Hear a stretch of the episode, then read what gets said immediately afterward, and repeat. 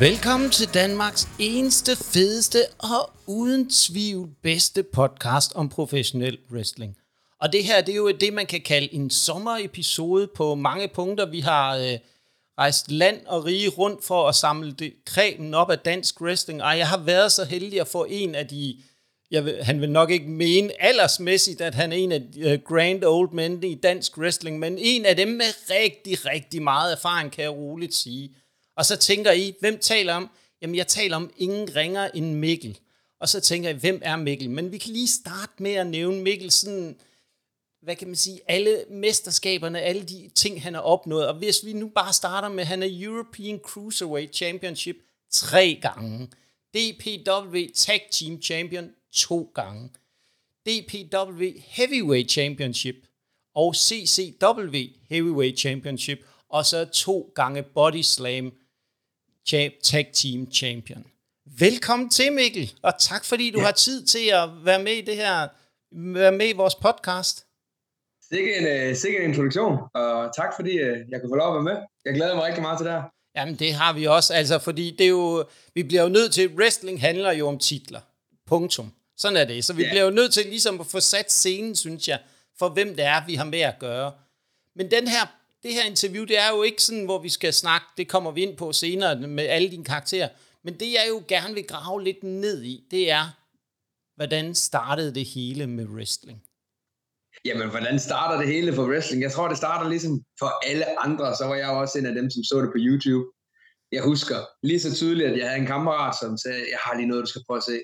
Øh, og så viste han mig en kamp mellem øh, John Cena og Rey Mysterio fra SmackDown, helt tilbage til, hvor øh, John Cena var øh, Doctor of og han var stadigvæk ny i scenen, og Rey Mysterio havde det her helt røde outfit på.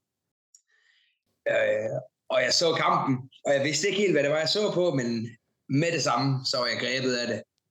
Og det vidste, det skulle jeg finde ud af, hvad mere var, og så tror jeg, jeg har set alt wrestling, der var på den tid på YouTube, man overhovedet kunne finde. Og så, øh, ja, så blev det trampolin wrestling, og så blev det så blev det rigtig wrestling. Ja. Og så sluttede min, min uh, trampolin wrestlingskarriere, for det tør jeg godt nok ikke mere. Jo, men hvordan, hvordan kan det være, den sluttede? Fordi det er jo, man, man ser jo mange wrestlere, der starter og stadigvæk træner på trampolin, og du siger, at din karriere er sluttet. Altså, den er Jamen, jo ikke engang kommet i gang på det tidspunkt, Mikkel. Nej, øh, jeg tror, jeg, jeg wrestlede på trampolin, altså for sjov med, med en, som vi også kommer til at snakke om senere, øh, i en lang periode, øh, hvor vi simpelthen øvede alle de moves, vi har set på, på nettet.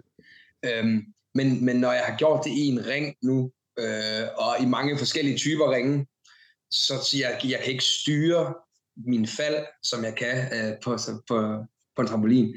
Og, og jeg flyver, man flyver rundt på en trampolin, og når man har gjort det tilpas nok gange i virkeligheden, så, øh, så har du ikke lyst til at gøre det på en trampolin. Nej, det kunne jeg godt forestille mig. Men hvis vi prøver sådan at tage det fra, nu er der alt det der med, hvordan det sådan hele startede. Men på, kan du ikke tage os med på en rejse, fordi vi vil gerne frem til Faker Break. Fordi det er, vi har jo set, nogen har jo lagt mærke til, at der er kommet nogle opslag frem, der er blevet gravet lidt i din fortid. Og så kan jeg jo ikke lade være med også at grave lidt i den. Så lad os høre lidt om uh, din rejse hen mod Faker Break, og hvad der nu skete der.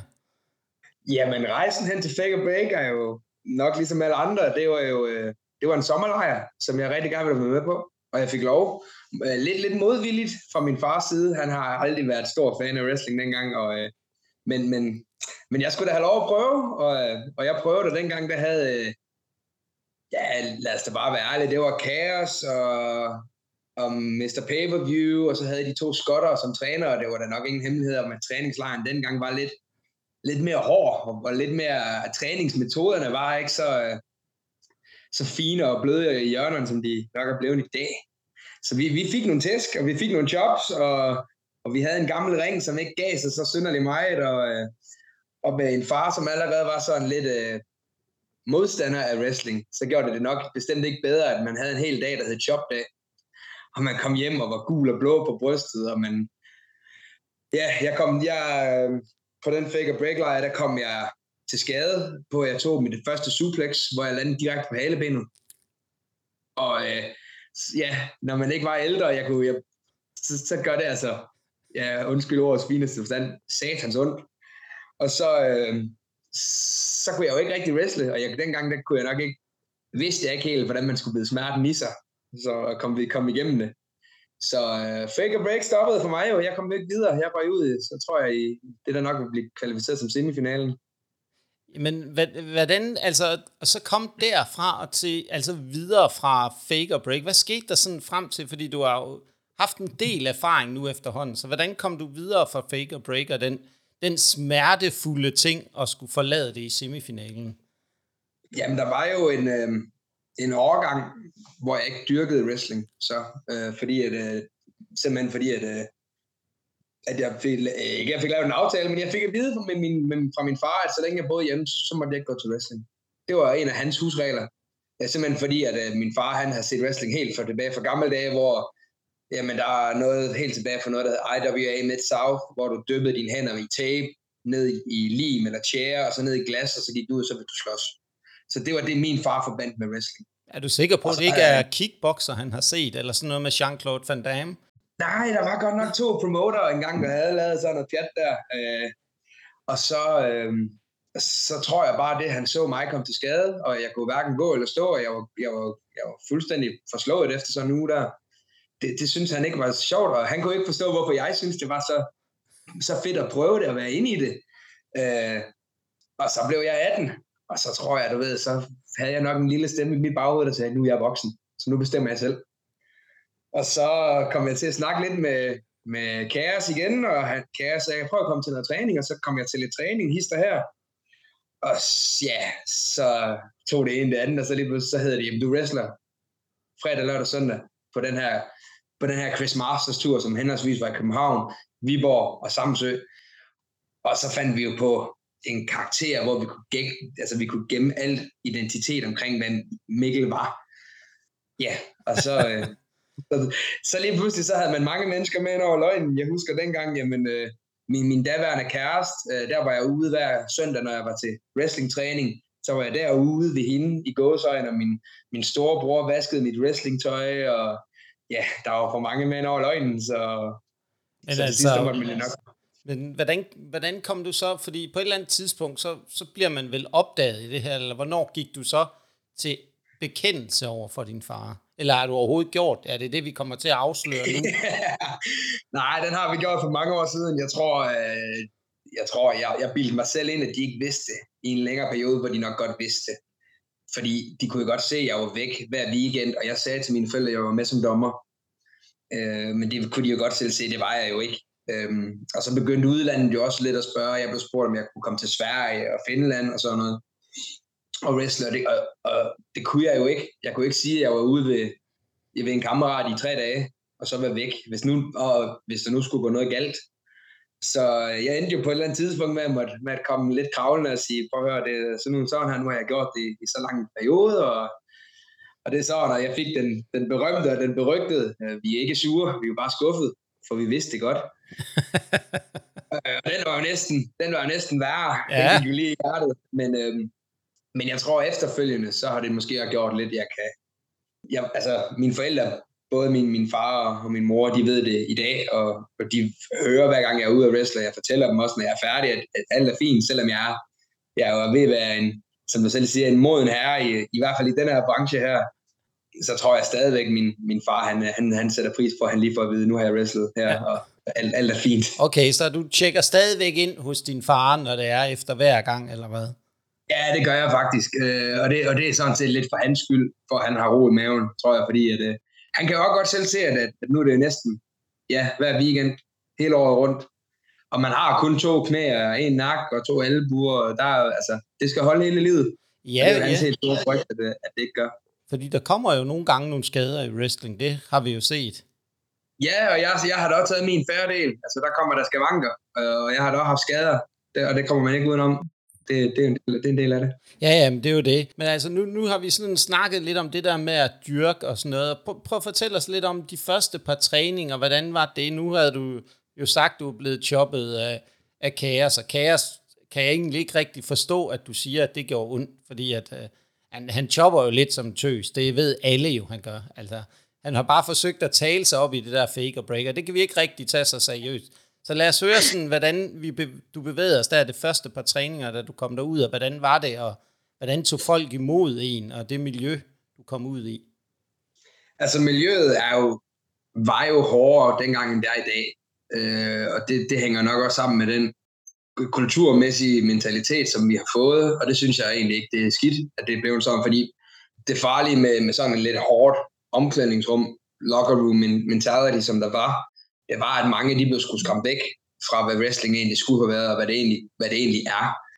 Øh, jeg har altid kommet rigtig godt ud af det med næsten alle i omklædningsrummet. Selvfølgelig er der nogen, man kommer bedre ud af det med, med andre, så vil det altid være.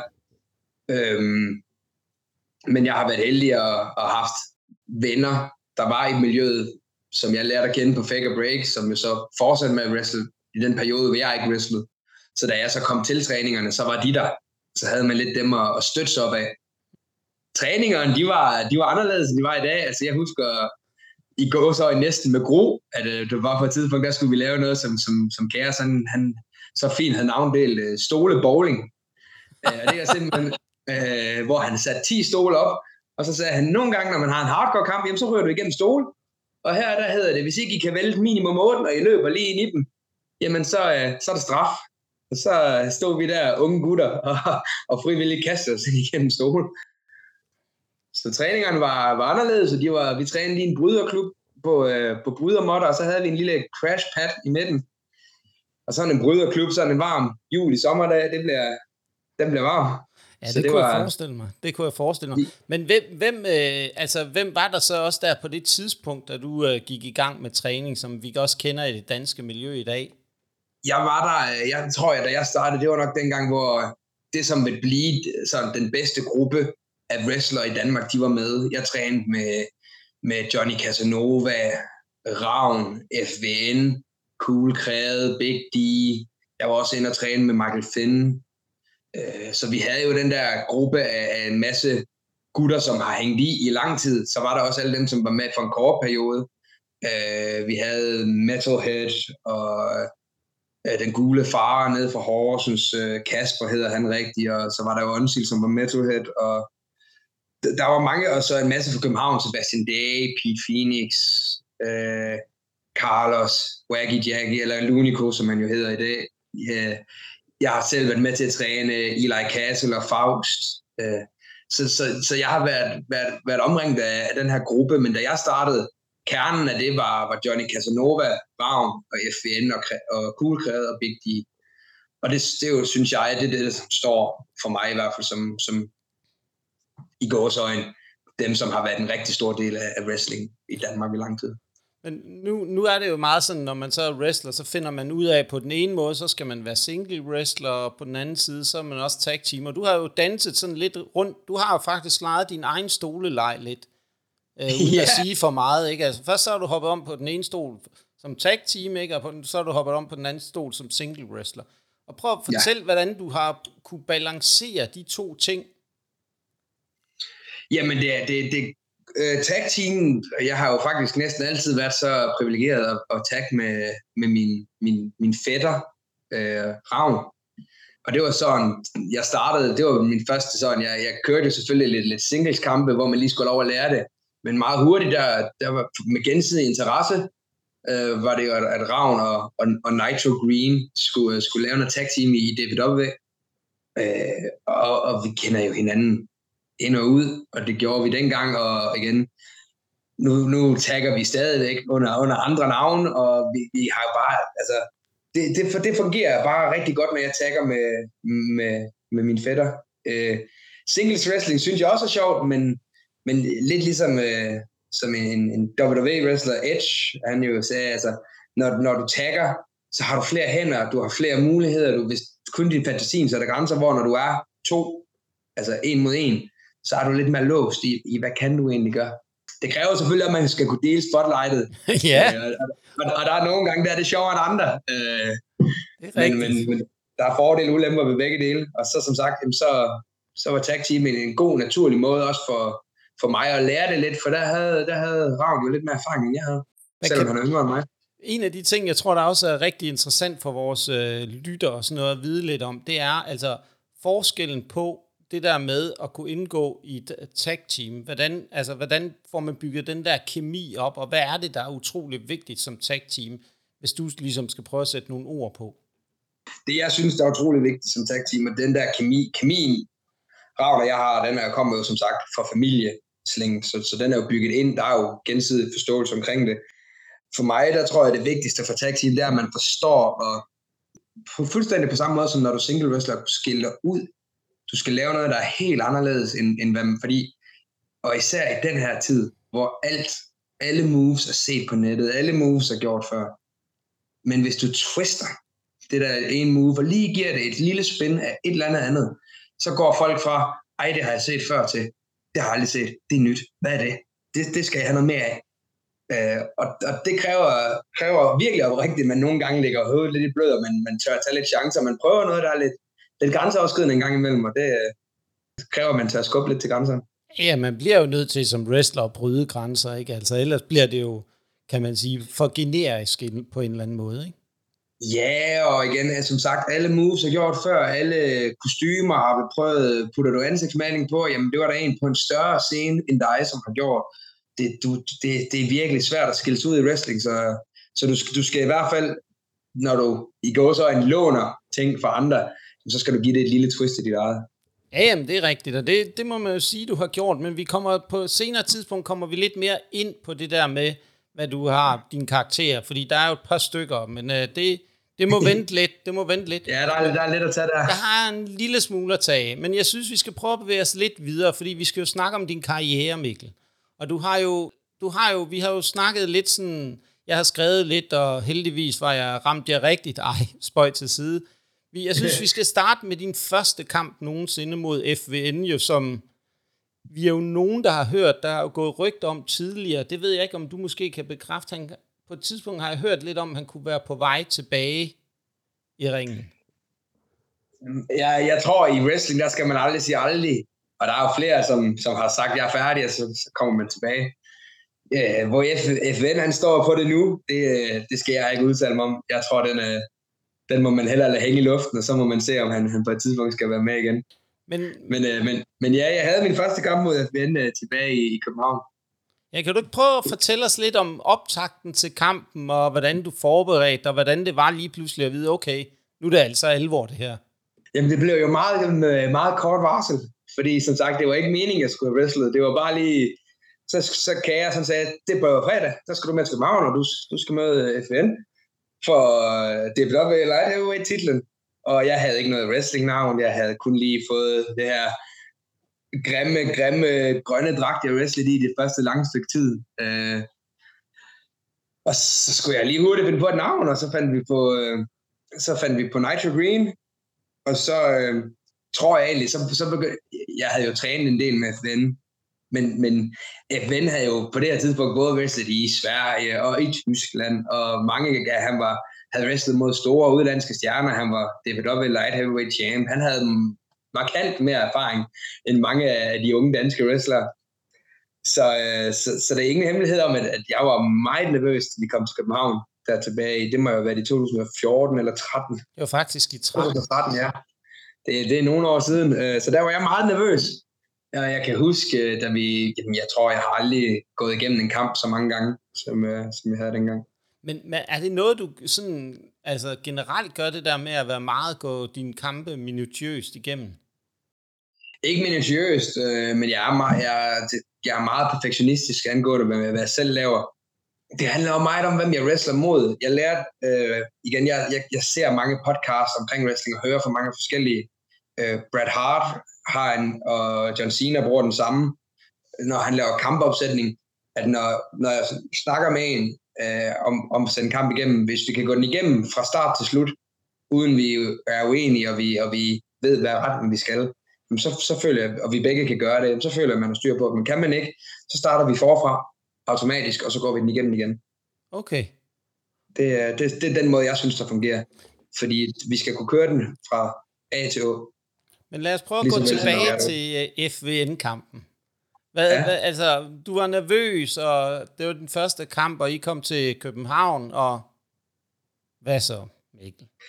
Jamen, øh, FN har jo den der umådelige trælse selvtillid og swaggeren omkring sig, så han, det skulle nok gå, og så, du ved, så spillede hans musik, og han gik ud, og så stod jeg jo selv ud af det, og, og kunne godt lige pludselig høre, så var der da noget, der mindre om den musik, jeg havde sagt ja til, at vi skulle bruge den spil, og så, så skulle jeg jo ud, og jeg vidste jo ikke, hvad Nitro Green var, eller hvad han skulle være. Jeg vidste bare, at jeg skulle for guds skyld ikke sige noget, fordi som sagt, jeg skulle prøve at være så dækket som overhovedet muligt.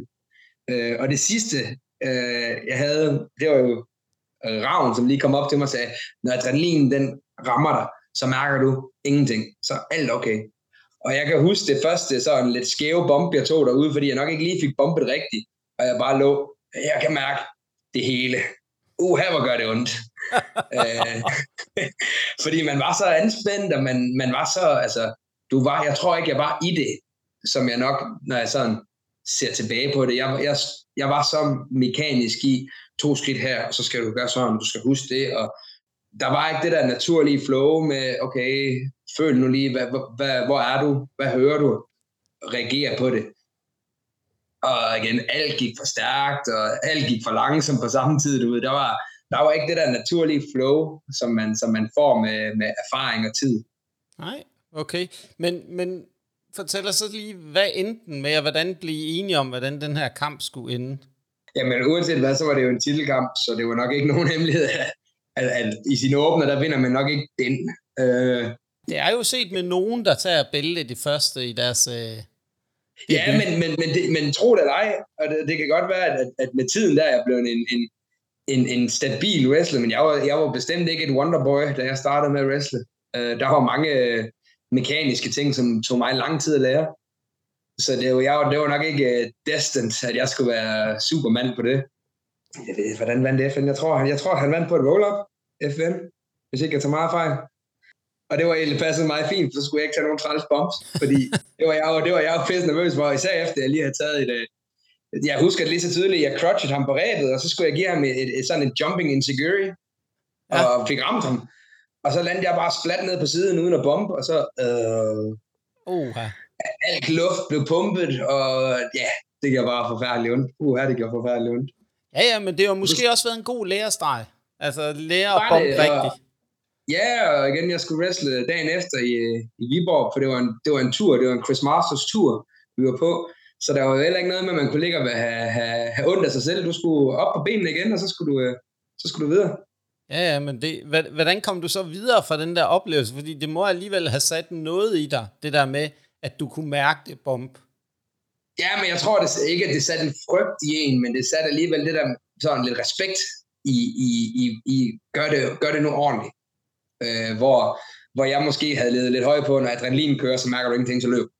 Øh, men på den tid, den tid der, tog jeg, der lå jeg heller ikke adrenalin komme ind, og lade man mærke publikum og føle, at de er med, og de egentlig synes, det var sjovt. Fordi jeg synes ikke, det var sjovt at være der. Jeg synes, jeg synes bestemt ikke, det var sjovt. Øh, så du, der var så, ikke engang så, behov for, at du solgte det? Det kom helt af sig selv? Det hele det kom helt naturligt. Hver gang man lå ned, så nåede man lige sådan og tænkte, okay, vi overlevede det her. Næste. Næste, okay. Øh, Men, så det, det var en helt anden, helt anden måde at være i en kamp, og, og nyde en kamp, som kontra hvad man gør i dag. Og nu siger øh, du, I var, I havde, var det, det var den der Chris Masters tur. Hvordan øh, var det at være omkring sådan en som helt ny wrestler, altså sådan en kæmpe stjerne på det tidspunkt? Jamen, jeg turde ikke sige ret meget til ham.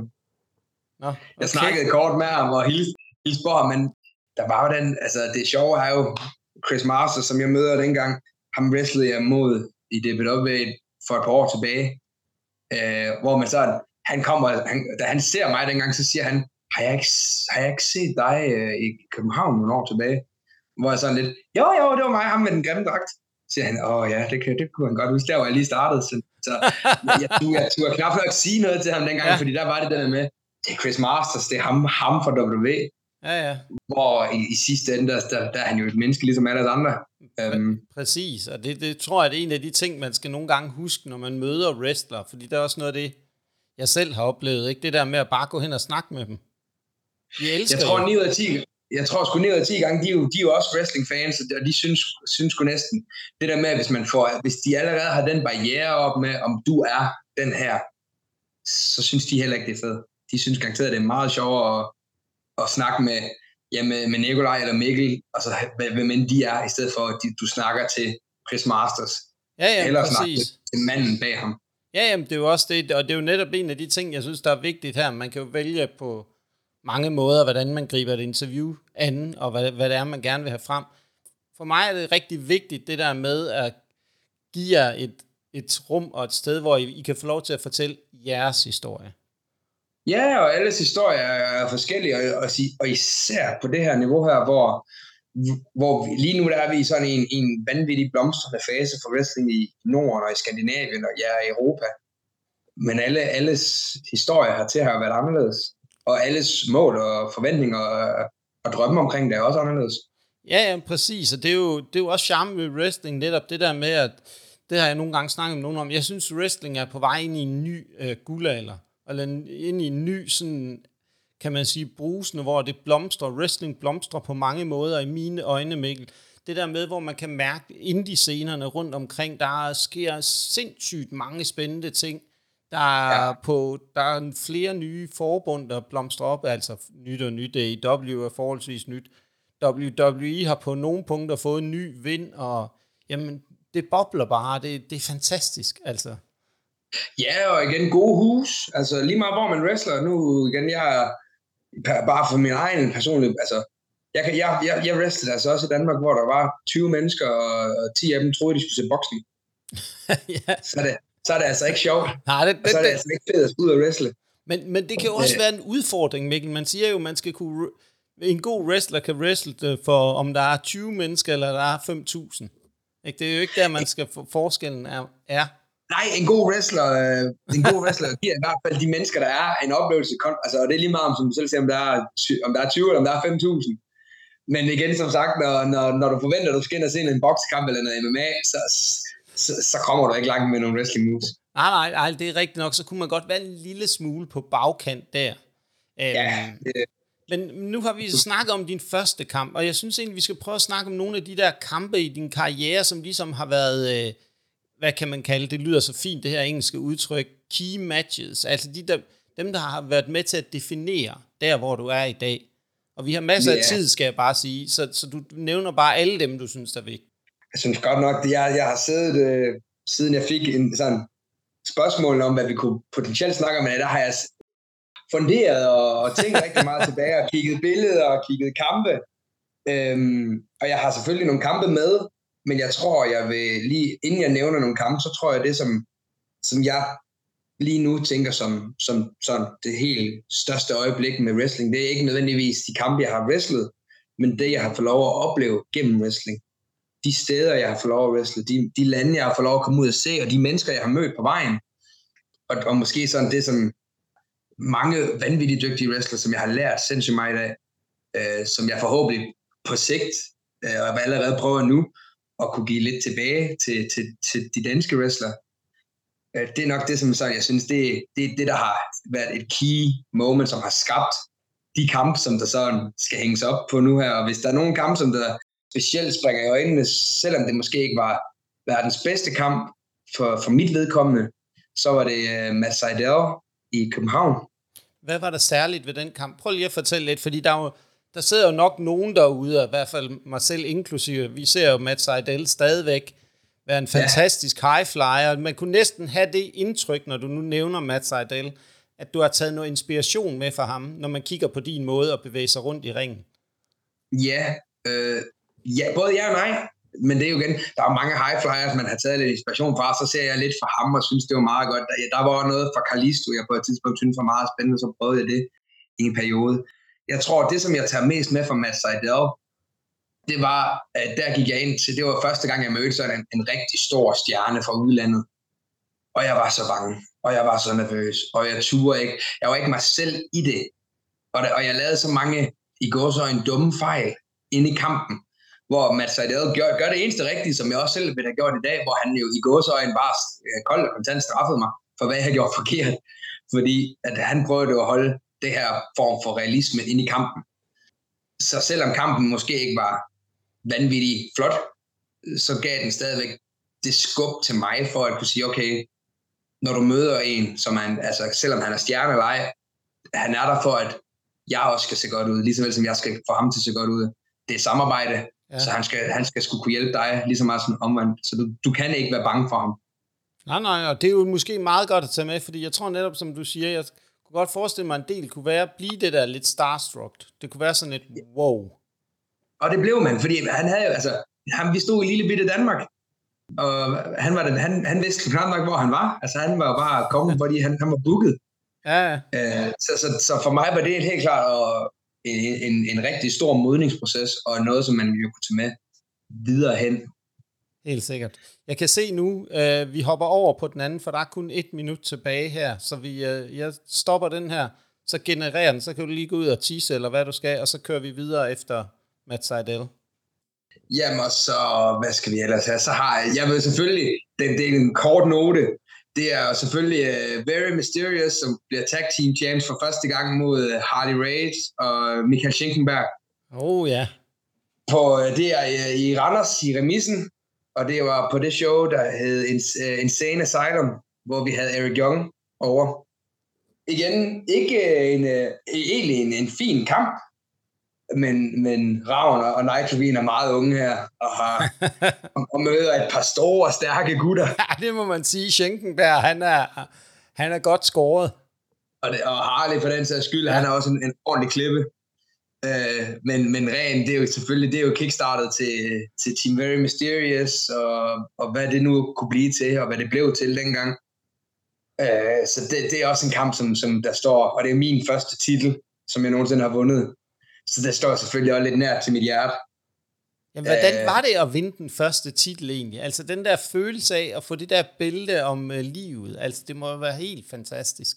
Jeg tror, det er den første gang, hvor jeg sådan måske er blevet sådan rigtig sådan rørstrøm, når man har været i det. Øh, fordi det, det, var så, det var så ubegribeligt, og det var så uvirkeligt, at det skulle ske, og især med, med Ravn. Fordi jeg har jo aldrig rigtig troet, at jeg havde fået at vide, så længe jeg boede hjemme, så skulle jeg ikke wrestle. Ja, ja. Øh, og wrestling var jo sådan lidt blevet dømt, dømt, og det var ikke noget, jeg skulle, jeg skulle dyrke, så, så jeg tror, det blev sådan lidt, wow, nu er, nu er vi her, og, og, og hvad kan det ikke blive til? Og Martin, øh, eller Arne og jeg har jo snakket om, åh, hvor kunne det være sjovt at prøve at wrestle i udlandet, og alt det der, man gerne ville dengang. Så det, det, var, det var en helt verden, der åbnede sig op der. Jamen, det var fantastisk. Altså, men prøv, der må være flere end de to. Så kommer vi ind i de lidt, lidt nyere kampe. Ja. Der er selvfølgelig der er selvfølgelig uh, min, uh, min TLC-kamp med Kaos, hvor jeg for første gang blev dansk mester. Hvor jeg i bund og grund bare får en ordentlig gang røvfuld i 20 minutter af, af Danmarks hårdeste wrestler. Ej, jeg tror, uh, vi bliver altså snart nødt til at tage den der titel fra ham. Det, det er egentlig, ja, han det... selv har plastret på sig. Jeg synes altså ikke, han er særlig hård. Altså, han, han er blevet blødere på sine ældre dage, men på det her tidspunkt, der var han stadigvæk lige i, i lad os sige, i slutningen af hans prime. øh, og hans storhedstid, og, og, og meget kan man skulle sige om, om, om kaos, men han, kan, han er ikke, altså lige så vel som han ikke er bange for at få nogen brud, så det skal han da meget gerne ud. Og jeg tror lidt for, for ham var det jo måden, han, det var, jeg skulle gøre mig fortjent til hans respekt dengang, og jeg har altid, når jeg wrestler mod kaos, det, det får altid lige et eller andet ekstra frem i mig, på en eller anden plan, at, at, at det, det er en mands respekt, som jeg altid har, har prøvet at vinde, og altid, jeg har altid set meget op til, til kaos, selvom det smerter mig at sige på, øh, på nogle grundlag. Jamen bare roligt, vi kan altid klippe det ud, hvis det er. Vi kan altid, ja. ja. Men øh, igen en kamp, som, som jo nok også er rigtig meget hård på brystet. Hvad, var der øh, særligt ved den der kamp? Fordi du, nu siger du, at du fik 20 minutters øh, bank. Altså, hvad, ja. hvad udsatte han dig for? Anden chops?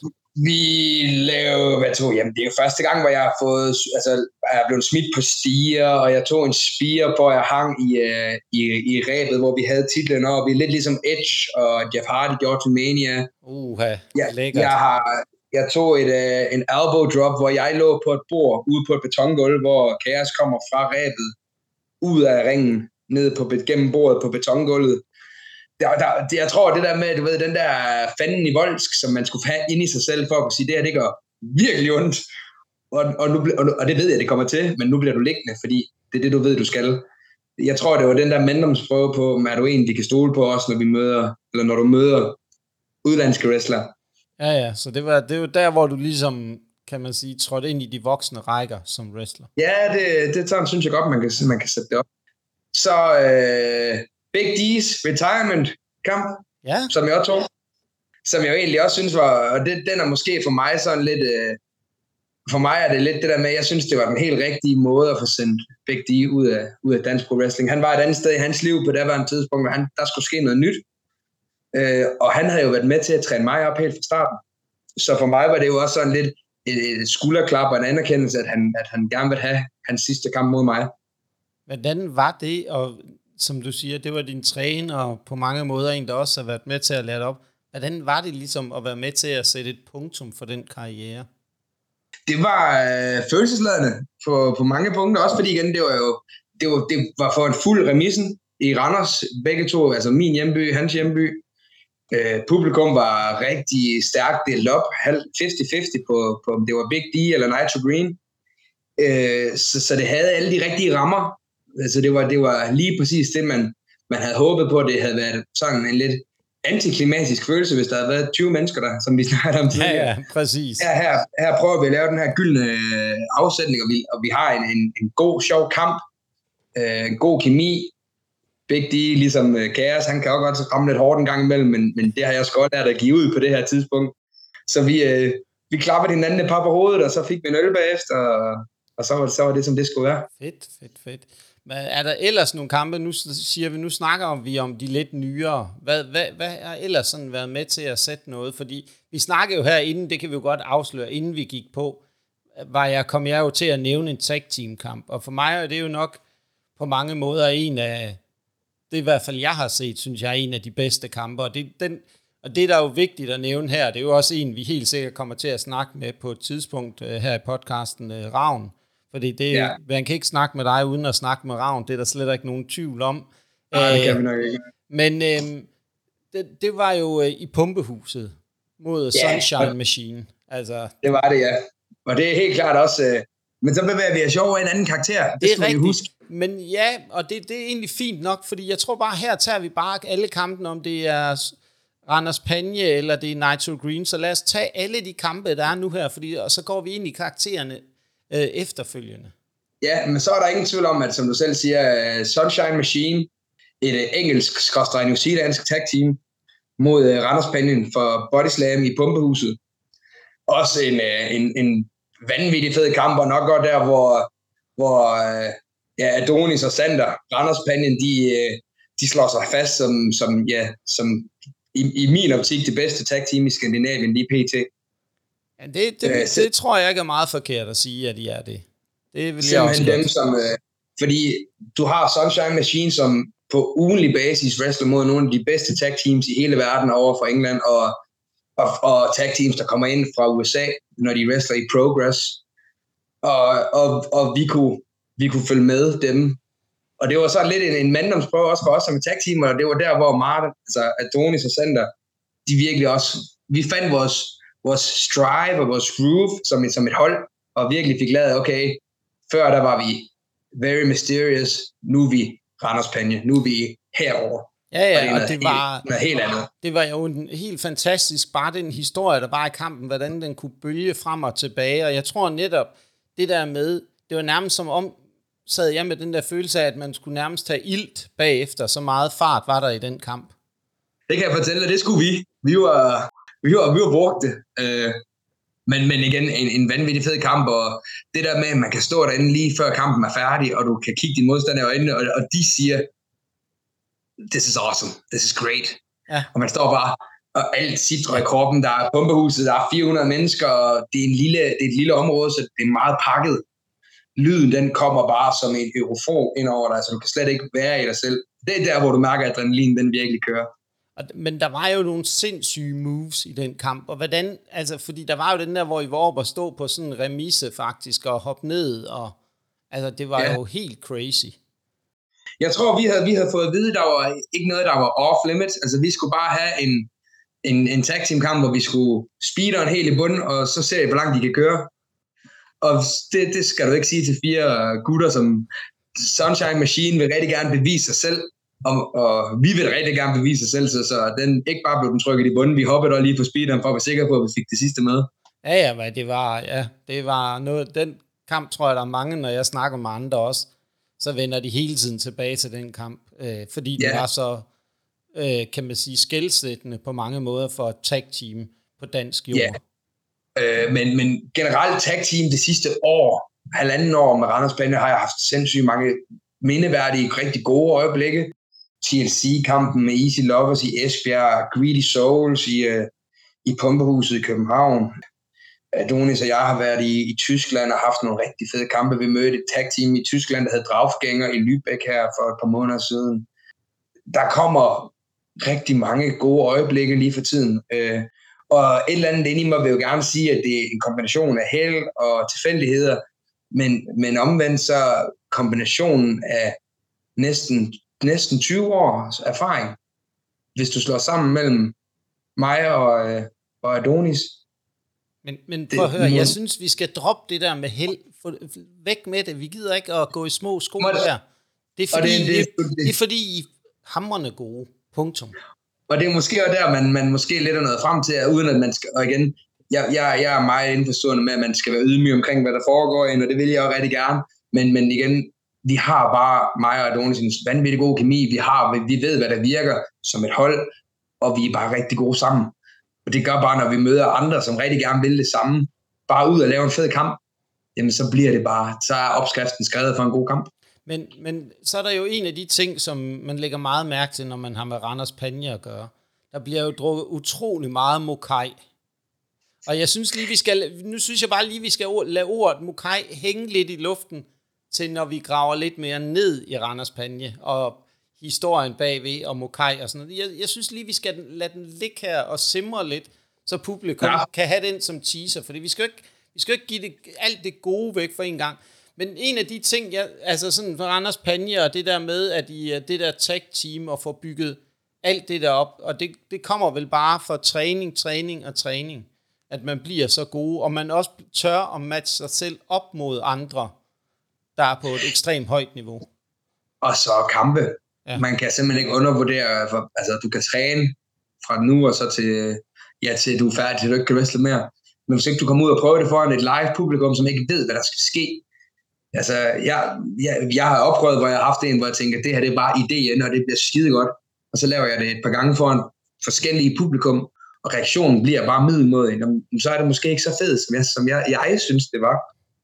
Uh, så det der med at komme ud og prøve foran folk, og der, der igen, som sagt, Tyskland, Sverige, Danmark, Skotland, England, ud og wrestle foran forskellige typer publikum, se hvad der virker. Øh, der, der, og der har, der har Adonis og jeg bare fundet nogle, nogle ting, som, som, som, som virker for os. Ja, men hvordan er det så, fordi nu siger at du har været rundt forskellige i Sverige, Tyskland osv., hvordan er de forskellige publikum, I møder, sådan, når I kommer rundt i verden? Jamen, du behøver jo ikke tage længere væk, end hvis du bare tager Jylland og København. Jyder, vi er meget, jeg, nu er jeg jo selv en, en stolt jyde. Det er jeg jo øh, også vi, faktisk, kan jeg afsløre. Ja, du er fra Skanderborg, er du ikke? Nej, Aarhus. Eller fra Aarhus. Jeg er fra Aarhus. Ja, Aarhus. Ja. Men, øh, men, men vi er jo bare så lidt mere tilbageholdende jyder, øh, og når vi har købt en billet, så skal vi underholdes, og så klapper vi, når du er færdig. Og københavner, de er sådan lidt mere, jamen, i hvert fald når vi wrestler for Bodyslam, jamen der er alkohol og wrestling, det går bare hånd i hånd, og så bliver vi lidt fulde, og så tør vi godt lave en alarm. Øh, så de, de er lidt mere højlytte, hvor jyderne lige er sådan lidt mere tilbageholdende, lidt mere stille. Tysk, det tyske publikum er meget stille, der skal du virkelig arbejde med dem, for at få dem op og, og få dem til at reagere. Uh, engelske og skotske publikum, de har set alt wrestling, så der skal du også virkelig, du skal gå andre veje for at få dem op og, op og, op og virkelig ringe, fordi jamen, jeg kan lave de flotteste moves, men dem har de set før. Så, så det giver sådan noget anderledes. Og det er sådan noget, hvis man hører tit alle de der helt store øh, amerikanske wrestlere siger, at de tog til Japan, og så var det bare stille. Og det var bare skræmmende. Men det er jo ikke fordi japanerne, de sidder og kigger og tænker, ej, det er bare kikset. Det er fordi, de respekterer, hvad du laver, og de ser wrestling som et, et håndværk, og, og, og, er, og igen er opslugt i, hvordan du gør det. Og, og så, så, så, så laver man ikke den sammenhængende larm, hvor når du wrestler foran 400 stive københavner, de vil bare sætte land på hovedet. Ja, ja, de, de kan jo ikke få nok af alt muligt øh, uh, remedier. Det er jo nok også derfor, den på mange måder, det var den helt rigtige kamp i den helt rigtige setting, den med Sunshine Machine. Og det er jo med til at elevere ting op på et helt, altså, hvor det nærmest bliver kunst på en eller anden måde. Det er jo det, jeg siger, altså, wrestling er jo øh, kunst ligesom som så meget andet. Altså er du dygtig Ja, ja, nok, præcis. så fortæller du den smukkeste historie i kampen i sig selv. Ikke? Ja, Og det er jo det der med, wrestling er jo teater, du fortæller med din krop. ja. Plejer jeg at kalde det sådan lidt, når jeg forsøger at forklare til nogen, hvad wrestling egentlig er, ikke? Altså, det, Ja, det, det kan godt nogle gange give nogle, nogle, nogle lidt farverige samtaler. Ja, det, det vil jeg sige. Der er, der er også mange, der undrer sig over, at jeg egentlig uh, har beskæftiget mig med wrestling så lang tid. Men uh, Ja. sådan er det jo. Men, Det, det, det kan jeg fortælle dig, det er der flere, der har gjort med mig. ja, ja, men jeg tror, mit det vil være faktisk 35 år efterhånden. Ikke? Så, Ah, men så har du alligevel lidt flere år på det, end, jeg har. ja, jeg er jo også en gammel mand, ikke? Altså 48, Mikkel, ikke? Så, Oh, ja, ja. mand i sin bedste alder. ja, ja, ja, men jeg føler mig også stadigvæk ung. Jeg er jo min anden ungdom med det her wrestling, så... Uh, Ja, her kan man leve sådan lidt gennem det. Ja, ja, men det, det er ikke så meget det, og det er, jo, det, er jo, det er jo rigtig spændende det her, fordi jeg synes, nu har vi været godt rundt, vi har været godt rundt om masse spændende kampe, men vi skal også, vi skal også have lidt, vi skal røre lidt ved det der, det aller, allerstørste øjeblik, du har været inden for wrestling, og hvorfor? Og det allerstørste øjeblik, den, igen, det, det er jo svært at pege én ting ud. Men det skal sådan du. Så er, det, så er det nok første gang, jeg blev europamester. Nede i Tyskland. I en fatal four-way, hvor at, øh, at, at på det tidspunkt, der havde jeg ikke rigtig noget indflydelse nogen steder. Jeg har måske lidt mere indflydelse i dansk wrestling i dag, kontra jeg er en af dem, der har været med længe.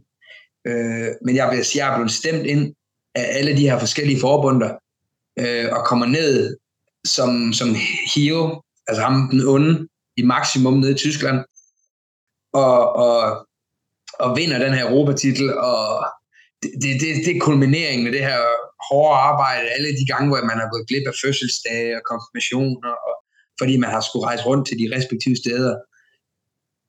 Den stolthed, man havde i det, det er nok den, og igen, og så det, at det ikke blev gjort på hjemmebane, det synes jeg, det, var, det, det, det for mig var vigtigt. Fordi der var, der, jeg kan huske, jeg får det at vide af Kaos, og han siger, at vi kan godt gøre det i Randers. Så det vil jeg ikke. Jeg vil ikke have en Europa-titelkamp, som jeg skal vinde i min hjemby, fordi alle ved, alle forventer, at jeg vinder så. Jeg vil meget hellere tage ned til Kiel, som på daværende tidspunkt var det Michael Knight, som havde titlen, han var kæmpe babyface i, uh, i Kiel. Jeg vil hellere komme ned og være røvhullet, der tog titlen fra ham, og have de der 300 tyskere boomer derfra. Ja, der er da ikke noget federe. Det, det, var, det var sådan virkelig et, et, et sådan højdepunktet. Det og så første gang, jeg bliver uh, Body Slam Tag Team Champs med Adonis og Randers Panion. Ja, det var også et, øh, Det var også et, et været- lidt minde. det må have været vildt. Igen, igen også fordi det var bare historien, som aldrig sådan rigtig skulle have været sket. Uh, både Adonis og jeg, vi er jo inkorporeret fra DPW og kommer fra, fra Dansk Pro Wrestling og er trænet på den side. Og det er heldigvis begravet nu, altså striden mellem Bodyslam og, og DPW, men der var jo strid engang, selvom det måske ikke skulle have været der. Men er den Øh. helt begravet? Det er jo svært at sige. Jeg, jeg har ikke noget med det at gøre, og jeg har ikke en finger i lejren nogen steder. Jeg, jeg, jeg er wrestler bare nu. Men jeg, men jeg ved da også godt, jeg var da også en af dem, der skød på Bodyslam til at starte med, fordi at de, jeg følte, de angreb mit produkt i DPW. Ja, ja. Øh, så, så det der med, at, at, at igen, når, når et forbund sætter den tillid til dig, og, og, man, kan, og man, man ved, at man kan gå ind og præstere. Jeg tror, grunden til, at det også var, så det var, det var på daværende tidspunkt, var det Peter Olisander, som var heavyweight champ i, øh, i Body Slam. Og så havde Peter Olisander en periode, hvor han ikke wrestlede. Så der var det Adonis og jeg, som var de eneste bærende champs, der var på showsene. Så, så der blev bare lagt rigtig meget ansvar over på os. Og det, det var, det var en, en fed tid at være med i, hvor man, hvor man følte lidt, man skulle være med til, at- til at højne showet. Men jeg synes lige, vi skal gå lidt tilbage, fordi du snakker om, det var ikke meningen, I skulle have været blevet champ. Jo, det var det. Øh, det var det. Men, men det var nok, hvis du havde hoppet nogle år tilbage og set, øh, da vi var en stor del af DBW, og vi, vi begge to nok var dem, som skrev lidt på Facebook, at åh, sådan og sådan og sådan, og hvad med det, og hvad nu med det, og da, så var det sgu nok aldrig meningen, at vi skulle være blevet sådan et, et hit i, i Body Slam. Og Randers Panion skulle have startet som heels, og var vi blevet det, så var vi nok ikke blevet champs på det tidspunkt, vi blev det. Nej, men I, jeg har jo også set, at I har forsøgt nogle gange lidt at være heels, men det, det er jo ikke... øh, Det er, jeg vil sige, det er ikke nemt med den, øh, Men man kan sige, med det tag-team, I har bygget op, altså... Det er jo bare ikke, det er jo svært at have to unge gutter, som ja. bare har en fest og kommer ud ja. og har den energi. Øh, det, det kan virke lidt i udlandet, men, men, men folk bliver sgu også klogere på wrestling. Før i tiden, der kunne man komme ud og så sige, jeg er dansker, hvis du var i Tyskland, og så budede de. Nu har de sådan lidt, jamen, det har vi set. Kom, kom med noget andet. Ja, jamen, du, præcis. kan ikke, du, kan ikke, du kan ikke bare komme ud og snakke et sprog, vi ikke forstår, så hader vi dig. Sådan, sådan spiller klaver det ikke mere. Men jeg tror næsten, man kan give et sådan uh, prædikat at være den danske udgave af New Day. Ikke? De kommer ja, også og har en fest og er glade og skaber fed energi hver gang, når de går i ringen. Ja, og prøv at tænke, New Day skulle også have været heels. Det skulle også have været sådan noget gospel. Åh, oh, var de, de bare træls at høre på. Ja. Men det blev, det blev så catchy, at, at, at jamen, så kommer det jo sådan stille og roligt. Og du kan bare se det seneste eksempel, LA Knight, som også skulle være heel. Altså som ja, officielt som, stadigvæk er det, men... Og som bestemt i en alder af 40, nok ikke lige har fået at vide, at folk ude backstage, du skal frem og være en af vores populære gutter nu. Det viser jo bare med wrestling, du kan, du kan skrive nok så mange idéer og manuskripter, med, og igen, hvis ikke, hvis ikke publikum køber det, jamen så, så kan du ikke gå den vej. Nej. Så skal du gå den vej, ja. Nej, de køber der er kun, der, er, der, er, der, er en, der er et bærende fundament i wrestling, der bestemmer, det er sgu, hvad, altså, hvad publikum de vil se. Og, og den dag publikum de bliver træt af at se, eller en Eid, eller Randers Panion, eller hvem det nu er, så er det op til de individuelle grupper at sige, okay, men så, hvad, hvad kan jeg gøre, hvad kan vi gøre for at forblive relevant, og forblive, så folk de stadigvæk synes, det er det spiller. Ja, ja, fordi det giver jo også nogle muligheder, det der med, når man har en eller anden karakter, man har noget, man gør, man har noget, man er rigtig, rigtig god til. Så på et yeah. tidspunkt, og det, det der jo er kunsten, synes jeg, i wrestling, og det er jo et af noget af det, I gør rigtig godt lige nu, dig og øh, Ravn og dig, ikke? det er det der med at holde fast i det, I er. Altså, der er ikke nogen, der er ikke tvivl om, når Randers Panje kommer ind, altså hvad det er, der skal ske. Altså, man er ikke i tvivl, Nej. men man køber det alligevel, fordi I fortæller historien så godt ind i ringen. Nu sidder jeg, jeg tror, og roser jer. Der er nogen, der mener, at jeg kan være hård og sådan noget, men jeg kan faktisk godt rose. Du, du kan godt. Ja, ja. Jeg tror, øh, jeg tror det er det der med, som siger, selvfølgelig skal man, man skal skifte, når det er relevant, men man skal godt ture og holde fast i noget, der virker. Og man skal ture og sige, man skal igen, mennesker er vanedyr, og mennesker er altså, noget, vi kender. Altså, og noget med, altså, så man, man skal også ture og sige, prøv at høre, det, det virker, det ved vi, og det kan vi se, og det kan vi mærke, det kan vi høre. Så i stedet for at sige, nu stopper vi, mens lejen er god, så prøver vi at se, hvordan kan vi skubbe det. Kan vi, og igen, så tweaker vi det sådan lidt hen ad vejen. Ja, ja, altså man kan jo sagtens tweak det på mange måder. Det, jeg har et øh, rigtig lusket spørgsmål, vi kan komme til lige om lidt. Øh, fordi vi skal jo også se, snakke om det værste øjeblik. Der er jo flere også. Øh, Jamen, jeg tror, jeg tror øh, personligt, så øh, det værste øjeblik, jeg sådan, når jeg tænker tilbage nu, det er øh, en, en Europa-titelkamp i CCW i København. Nitro Green mod Looking Sharp. Jeg øh, skal tabe Europatitlen til Looking Sharp. Looking Sharp og jeg skal til at starte en feud, hvor vi skal vi skal wrestle mod hinanden i Skotland, vi skal wrestle mod hinanden i Danmark, Sverige. Der, der var mange ting lined op. Det var lige øh, i slutningen af, hvor verden begyndte at åbne lidt op igen med corona. Øh, og Looking Sharp er jo kendt som The Blood Tourist, og vil gerne Blade i kampen, og vil gerne Blade for dem, som ikke helt er bekendt med det, så vil han gerne sørge for, at han begynder at bløde under kampen. Og vi vil gerne lave et lidt anderledes twist på det, så vi vil gerne have, at han begynder at bløde med det samme og vi øh, får planlagt, hvordan det skal foregå, og det skal foregå med, at jeg skal ind og, og give Looking Sharp et par slag til hovedet, så skal jeg flytte mig, og så skal han lave et, et cut, og så skal jeg komme tilbage, og så skal jeg slå ham. Øh, der er noget miskommunikation, så han får sat bladet, mens jeg skal til at slå. Så jeg slår lige ind på den hånd, som har bladet, som gør, at, at Lukin Sharp laver et langt snit tværs over panden. Og jeg flytter mig, så den aftaler kommer tilbage, og kan bare se, at hans hoved er helt rødt. Og vi har lige startet kampen. Han er, og han er, altså det flyver ud af hovedet på, på ham. Og jeg står jo i det der dilemma med, en ting er, at, at, at Looking Sharp er, skal vinde kampen, men jeg kender også manden bag Looking Sharp, og er gode venner med manden bag Looking Sharp, har drukket mange øl og har mange snakke med ham. Øh, så jeg vil heller ikke se vennen komme til skade. Så hele den oplevelse af, at jeg skal have Looking Sharp ud bagved, tilbage i ringen for at stå og snakke promo og siger, haha, så kommer han ikke, og nu er han skadet, til man lige pludselig ser, at den her åndssvage skotte har lukket sig selv sammen med gaffetape rundt om hovedet, for så løbe ud, fordi han ved jo bare, at jeg skal vinde den her Europatitel. Så, så har den her kamp, og til sidst, hvor øh, jeg er nødt til at sige til ham, jamen, øh, hvis du skal vinde, hiv masken af mig, så, så gør et eller andet, fordi du, vi nåede til det punkt, hvor han begyndte at mumle, når han snakkede spots til mig.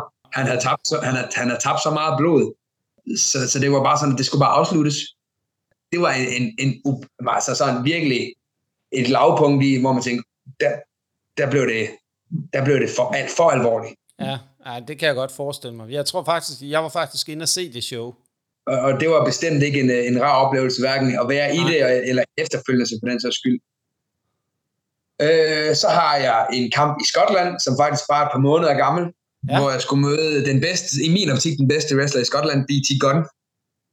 En fantastisk dygtig wrestler. Og vi er main event på et af de første CCW-shows i Skotland, så der er jo igen store forventninger til den her, og det bliver for CCW-titlen, og det skal bare være rigtig godt. Og showet starter kl. 8, og min kamp den skal nok gå på cirka kl. kvart i 10. Og klokken 20 minutter i 10, der er BT Gunn stadigvæk ikke kommet til, til showet. Han er blevet forsinket med noget trafik. Så, så da BT Gunn kommer, han er klædt om, men han når kun lige ind, så har vi cirka to og et halvt minut, og så begynder hans musik at spille. Og BT Gunn er jo skotte og har en rigtig tung skotsk dialekt. Så det der med at skulle call it in the ring, som, som mange wrestlere de prider sig på at kunne, og som, som både BT Gunn kan, og som jeg også kan, den, den, den, det gik ikke helt efter, efter bogen. Og, og vi, fik, vi fik jo egentlig, det endte jo egentlig bare med, at vi tæskede løs på hinanden i den tid, vi nu skulle, og så, så fik vi lige hurtigt smidt et eller andet finish på til sidst. Men, men skuffelsen i min, altså, som jeg havde i kroppen, da jeg kom ud, øh, for det var slet ikke, hvad jeg havde forventet, det skulle være. Det var slet ikke den, den tanke, jeg havde, og den forventning, og det krav, jeg satte til mig selv af sådan en kamp af sådan en kaliber. Fordi igen, en stor stjerne, øh, især i, på UK-scenen, og så bliver det sådan lidt en, en, en flad følelse. Hvordan bearbejdede, øh, hvordan bearbejdede du den følelse så? Jamen, jeg, jeg tillod mig selv lige at være sur, og, jeg, og viste det måske lidt for meget, da jeg kom ud bagved, fordi jeg havde jo ikke nogen ret til at være sur. Fordi det var et rejseproblem, som man jo ikke rigtig kunne forudse. Ja, øhm, præcis. Så det, så det er jo sådan, hvad der nu desværre sker. Øh, og fik, fik pænt sagt, sagt undskyld til, til BT Gun for at være sådan lidt, lidt forarvet over, fordi igen, jeg blev jo lidt harm. Fordi jeg havde været der hele dagen. Han kunne da bare have mødt op og have snakket den kamp, som, som man jo skulle. Så, så jeg tillod mig og igen så bare lære af det og sige, okay, men hvad kan du tage med af det her? Hvad, hvad, har, hvad har du lært af det, og hvad kan du bruge det til? Det er måske det, også det, rigtig, det er rigtig godt jo at tage de der ting med, lære i ting med, ikke altså blive klogere på også de ting, hvor man har stået i en super svær situation. Hvordan håndterer du den? Hvordan kommer ja. du videre? Så ja, det ikke sætter, så det ikke sætter sig i kroppen. Ja, præcis. Og så er der jo så, så mange andre, altså det er jo kampmæssigt, men jeg tror måske det værste sådan med wrestling er jo også nogle gange, at man, man giver jo afkald på mig, hvis man ligesom mig har rejst meget og har wrestlet mange steder. Jeg har wrestlet i Marokko, hvor at, at, at ringen næsten faldt fra hinanden, og der var ikke nogen mennesker, og vi var i en kæmpe hal, hvor der var forfærdelig dårlig akustik, og hvor man bare tænker, er det virkelig det her, jeg giver afkald? Altså, jeg har jeg venner og fester og alt muligt, som du ved, som, som alle andre har været til, hvor man så bare sidder, nu sidder jeg her i Marokko, midt i ingenting, og skal wrestle her foran 20 mennesker øh, hvor, man så, hvor man tænker, er det det værd? Og så får man de der sejre, når du har de fede kampe, hvor det bare alt spiller, og det er bare godt. Jamen så opvejer det det. Men der har været, der har været perioder, hvor, hvor man sådan må sige, jeg elsker wrestling højere end wrestling elsker mig. Og det, det er nogle gange en træls erkendelse. Det er sådan et, øh, et love-hate relationship, man har med sine, med sine, med sin wrestling kone. Jamen det, det kan man jo aldrig rigtig komme ud over. Altså wrestling, det er jo en, en, en kærlighedserklæring, man kommer med tidligt i ens liv, fordi det slipper ikke en, før man selv siger stop. Nej, og det, det er som sagt, der, man skal jo bare huske wrestling, det fortsætter sgu, når du er væk eller ej. Altså, så, så det er det der med, hvor meget elsker det dig egentlig, selvom du, øh, du kan være smaskforelsket i det. Jo, jo, og du skal jo ville det. Altså, fordi som du selv er inde på, det kræver, at man offrer noget. Ja, det gør det. Det gør det helt bestemt. Men nu har vi jo snakket rigtig meget om din karriere og det her. Nu vil jeg jo gerne bevæge mig videre, fordi du har jo været et par forskellige karakterer. Ja. Jeg, jeg synes, vi skal prøve at tage dem uh, single-siden først, og så kan vi tage tech-team-siden bagefter.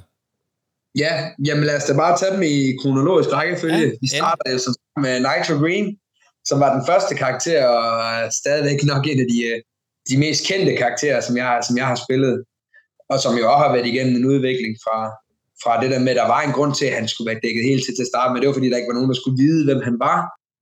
Til nu er, jeg, nu er den gået lidt mere over i nu. Ikke at jeg bare er en maskeret fyr, men, men, men nu, er jeg ikke, nu, er det ikke, nu er jeg ikke så meget mystisk mere, som jeg engang var. Nej, men hvordan, altså, hvordan, altså nu sagde du, vi var kort inde på det tidligere her i interviewet, omkring at han opstod sådan lidt ud af ingenting. Ja. Men navnet Nitro Green, hvem fandt på det? Vi, øh, jeg googlede, øh, hvordan skal jeg finde mit wrestlernavn? Fantastisk. Og så skrev jeg, så, skrev, så, så står der, så kom der sådan en boks hvor du skriver dine egne navne. Så skrev jeg, du ved, Mikkel, Larsen, Mikkel, TT, øh, altså så skrev jeg alle mine navne på forskellige måder. Og så skrev jeg det hele ned på en blog. Og så, så et af de navne, den foreslog, det var Green Nitro.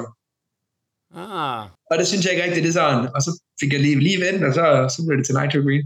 Nå, fedt. Så, så det er how to find your wrestlers name.com eller et eller andet. Jeg kan ikke huske, hvad det okay. hedder, men det, øh, men det, det, jo, det, var, det er jo en opfordring her til, hvis der er nogen, der er spirende wrestlere, der sidder derude, og har lidt svært ved at finde deres navn, så øh, kan det være, at vi skulle lave et link i show note bagefter. Men, øh, men hvis der er øh, plads, Google, Google, hvis der er plads til alle dine, når vi skal linke til dine sider, ikke? så det må vi se, om der er plads til øh, bagefter. Men der er, jo også, din ven, ja. der er jo også andre karakterer, Mikkel. Ja, så var der øh, en, en, en meksikansk karakter, som hed Rayo Blanco, som jeg opfik lov at spille på et tidspunkt. Det var et, en, en svensk forbund, som øh, jo egentlig godt vil bruge mig som wrestler, men han vil ikke bruge Nitro Green karakteren. Så han, vil, og han, han følte, at han manglede det her Rayo Blanco gimmick, sådan en meksikaner, som kunne være lidt dansende og sådan lidt, lidt syngende. Og, og det er bare alt, hvad jeg ikke er. Jeg, jeg snakker 0% spansk, jeg er hvid som, ja, som væggen bag mig. Jeg, det var, mi, mi, så det var en, en rigtig dårlig cocktail. Øh, og jeg synger og danser forfærdeligt. Så, men det, igen, det var det, jeg, jeg fik, og det var det, men så måtte man jo prøve at få det bedste ud af det. Og, og Rayo Blanco brugte jeg så også senere for Body Slam, da jeg startede der. Men øh, findes der nogle videoer, hvor vi kan høre en øh, entrance fra Rayo Blanco? Fordi jeg, jeg sidder sådan og tænker lidt, det lyder egentlig meget interessant at se dig på øh, med en øh, stor sombrero, og så komme ind med en mask på, og så ellers... Øh... Ja, men det var jo, øh, det var jo meget sådan lucha lucha. Øh, egentlig en rigtig sjov gimmick at prøve at spille. Øh, men også bare, jeg glemmer aldrig, vi var, jeg var i Göteborg, og så kom der to utro, utrolig pæne piger, øh, men de snakkede spansk. Og så sagde de et eller andet til mig på spansk. Og jeg, til den dag i dag, så ved jeg stadigvæk ikke, hvad de har sagt. Jeg ved bare, at jeg svarede tilbage på sådan, på skralde øh, spansk og engelsk, og så kiggede de på mig, og så blev der sagt på, på engelsk, du er vist ikke fra Mexico. Altså, nej, det, det har jeg godt nok ikke. Men der kan vi jo så sige, Mikkel, altså nu, nu sagde de, du er ikke fra Mexico, men ja, det, man kan jo også sige, ja, men det, det er jo wrestling, det her. Det er jo wrestling, og jeg så, tror, de vidste det godt. Men jeg tror lige, de skulle lige have lov at prøve det der med. Nå ja. De skulle, de, skulle lige se, er der noget, der er ægte i wrestling? Ja, de skulle lige, de skulle lige tryne. Ja, ja, okay. Men hvad, hvornår blev Rayo Blanco så lagt i graven? Men det gjorde han jo, da vi skulle have den kære Ravn, skrådstræk Adonis, tilbage i wrestling. Øh, og det var jo som sagt, det var, hvis man lige sådan skal tage det, så øh, Adonis kommer ind til Body Slam, og allerede der, der, er, der bliver byggestenene til, at nu skal vi have Randers Panien op og køre lavet. Og så skal vi have, have, have personen, der spiller Rayo Blanco, til at finde hans indre Randers. Og det er så der, hvor, hvor Sander vågner op og, og finder, finder sig selv og får smidt masken og, og begynder så at finde sin indre popdreng. Nå, men altså, det, du er jo egentlig bare dig selv. Nej, jeg vil mene, at det er skruet Nå. op øh, tilfoldigt. Altså, jeg, øh, den virkelige Mikkel, han, øh, han har en, en, en bachelor i international handel og går med short til daglig og briller og er sådan lidt nørd. Og, og Sander, han er party og bassarm og, og drikker mokai og fester hver weekend. Og, og Mikkel, han kan sgu ikke huske, hvornår han sidst har været fuld. Så, okay. Men nu, er, nu synes jeg, nu har vi jo nævnt ordet mokai, og ordet mokai er jo synonym med Randers Panje. Ja. Hvordan blev de to ting smeltet sammen til den her smukke øh, sammenspil, der sker hver gang I kommer ind? Anders Panje og Mokai. Altså, vi bliver nødt til at få svar nu. Jamen, Hvorfor? det er jo lidt, det er jo lidt øh, ikke en fuckfinger til, hvad Randers er, men det er jo så lidt, vi har taget alle stereotyperne og fordommene, som, som hele Danmark har om Randers, og så har vi pustet det op. Det eneste, der, det eneste vi mangler, det er, fordi vi ikke må for bodyslam. Det har vi, må, vi vil gerne komme ind på en PGO-scooter. No. Så, har vi haft det, så har vi haft det hele. Men, men det, er jo, det er jo virkelig altså, Randers med pilgrim, halskæder og slækhår og, og så de her mokajer, og så fandt vi ud af, at vi skal, vi skal gøre et eller andet anderledes med det, end bare at have flaskerne med. Vi kan jo lave et eller andet sjovt. Og så prøvede vi at lave det der mokai shower, som vi laver hver gang, når vi kommer ind, hvor vi står og sprøjter mokajer ud på ja. folk. Øh, og så var det som om, det synes folk bare var vanvittigt sjovt. Og Adoni synes, det er vanvittigt sjovt, fordi han står eller i hovedet på mig, og jeg står ved drukne. Øh, så er det bare blevet, så er det blevet en ting, det hører vi til, hører sig til hver gang. Ja, ja, fordi, altså, men, men har I ikke, øh, altså, har I nogensinde haft kontakt med, er det kult, der står for det? Jo, det er det, og jeg, jeg mener faktisk, da vi startede der Body Slam, der prøvede de lidt at få det, men, men, men det er jo ikke vanvittig god branding at blive associeret med Randers i et dårligt lys, som, som Mokai, eller som, fordi Mokai har jo også rigtig mange skældskæle navn på, hvad det er. Øh, og det vil, det vil kult, sådan som jeg forstår det, i hvert fald ikke associeres med.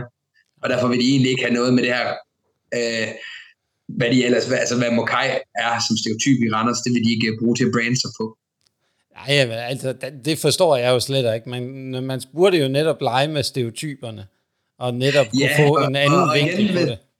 Hvis man kan få det pitchet rigtigt, der er der ikke nogen, der siger ude i fremtiden, at, øh, at man ikke kan, kan få det gjort, fordi igen, jeg vil da mene, at øh, både Adonis og jeg har brugt nok penge på for de der værste mokajer med til respektive shows, så det kan da være rart med noget, med noget sponsorat der. Der sidder jeg bare og tænker, Mikkel, altså man kunne, der er jo det der, der hedder tier.dk, hvor de kunne lave sådan en indsamling, øh, altså en mokai-indsamling til Randers Panje. så kan folk donere til, til hvert show, når til, til vores misbrug. ja, til jeres misbrug. Man kan jo samle ind på mange måder i dag. Ja, ja. Det kunne være, det var en idé til et eller andet kommende gimmick eller noget, hvor I, I, kan, I kan være løbet lidt tør for penge, og så kan I lave en indsamling. Jeg er det sikker være, på, at I vil få uh, pænt mange penge. Jeg er i hvert fald klar til at uh, tippe et par mønter i puljen. Det kunne være, det kunne være, der var til næste storyline, og når Randers Bande de så skal på afvending, så, så prøver vi sådan lidt i smug lige at, at ja. stikke en kasse, der kan rylle mønt i. Ja, ja der, det, er jo, det er jo godt at lege lidt med de der igen stereotyper, og det der med alkohol og sådan noget, ikke? altså lave lidt sjov med det. På den ja, måde. præcis. Så, ja, præcis. Ja, fordi det er jo, men der var, der var jo et tech-team før Randers Panje.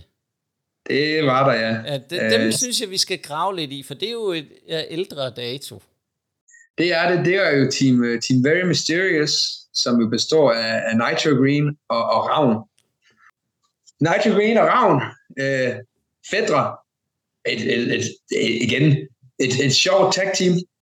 Ikke på samme måde som, som Randers Panden sjovt, øhm, fordi man siger, og det, det har jeg jo hørt fra mange også ældre wrestler, man lærer først rigtig at nyde wrestling, når du bliver ældre, når du bliver god til det, når du får den der ro i maven, når du, og, du, du har det sjovt med det, og, og det har jeg lært sent, at have det rigtig sjovt, men jeg var meget anspændt, da jeg var yngre, og da jeg wrestlede også som med, med Nitro Green og, og Ravn. Så, men Team Very Mysterious var jo, var jo bare den, den lette gåsøjne naturlige valg for et godt tag team. To maskerede gutter. Mange promotere synes, det er rigtig fedt, fordi så sælger de masker. Ja, ja, men det, det, det er der jo. Der er jo nogen, der i hvert fald, kan man sige, øh, er med til at sælge masker.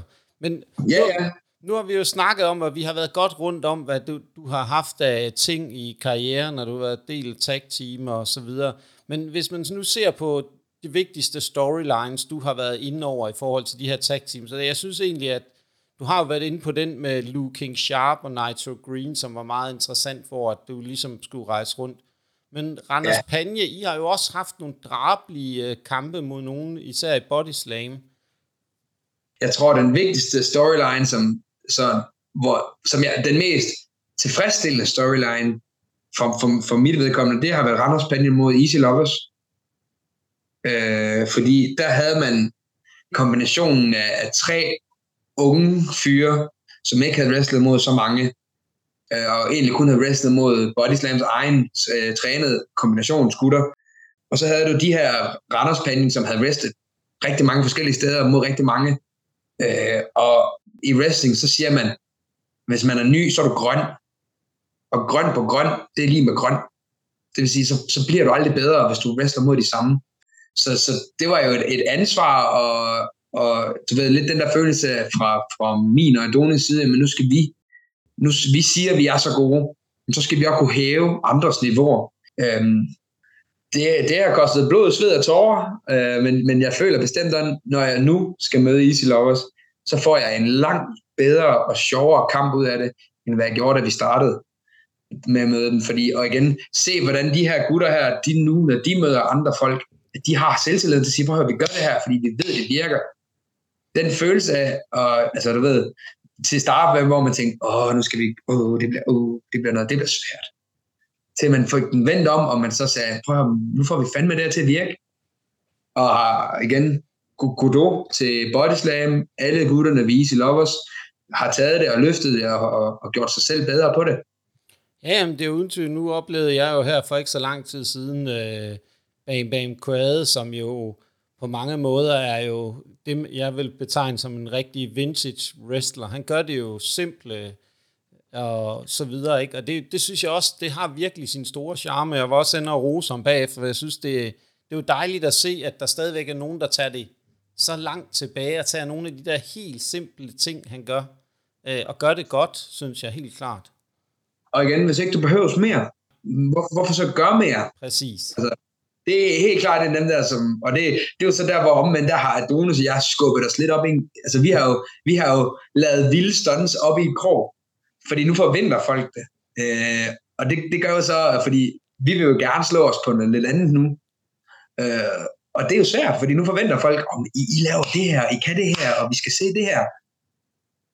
Hvor så er der en som Bam, han, han ved, at jeg kan det og det og det, og når jeg så skal, så trækker jeg det lige ud.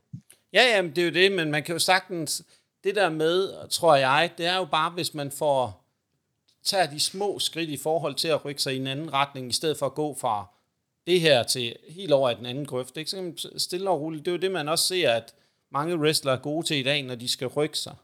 Nogle ja, ting præcis. sker naturligt, andre ting sker, skal ske i meget små skridt, for at folk kan nå at fordøje det. Det er det. Øh, og så er det jo med læringsprocessen. Nogen, for nogen falder det utrolig nemt, nogen utrolig naturligt. Hvor meget det end smerter mig at sige, sådan en som Carlos, for Carlos falder det bare utrolig let. Carlos er bare dygtig. Jamen, Carlos er eminent dygtig. Det er der ikke nogen, der men, kan tage fra men, men, men, men, altså, ja, altså, og der er der ingen tvivl om, at Carlos, ja, vi har sørget mig mange gange klaske horn. øh, ja, det kunne jeg godt men, forestille men for, mig. Men, men for nogen, for nogen, der tager det lidt længere tid at lære, og det er sgu også fint nok, så skal man igen, det kræver, ja i det her tilfælde, der krævede det jo så fem til tango, når vi havde Easy Love mod Randers Spanien. Men, men, men du skulle kun så stærk som dit svageste led, når du wrestler. Det skal man bare huske. Præcis. Jeg, jeg plejer at have det sådan lidt, øh, også når jeg kigger wrestling og ser på, hvad for nogle ting, så siger jeg, uanset hvem du er, hvis du er god nok, så kan du lave en god kamp med alle.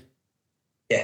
Uanset at det faktisk er en, der har, trænet en gang og har lært nogle få bombs. Hvis du er god nok til at guide folk rundt i ringen, så viser ja. du også din klasse den vej.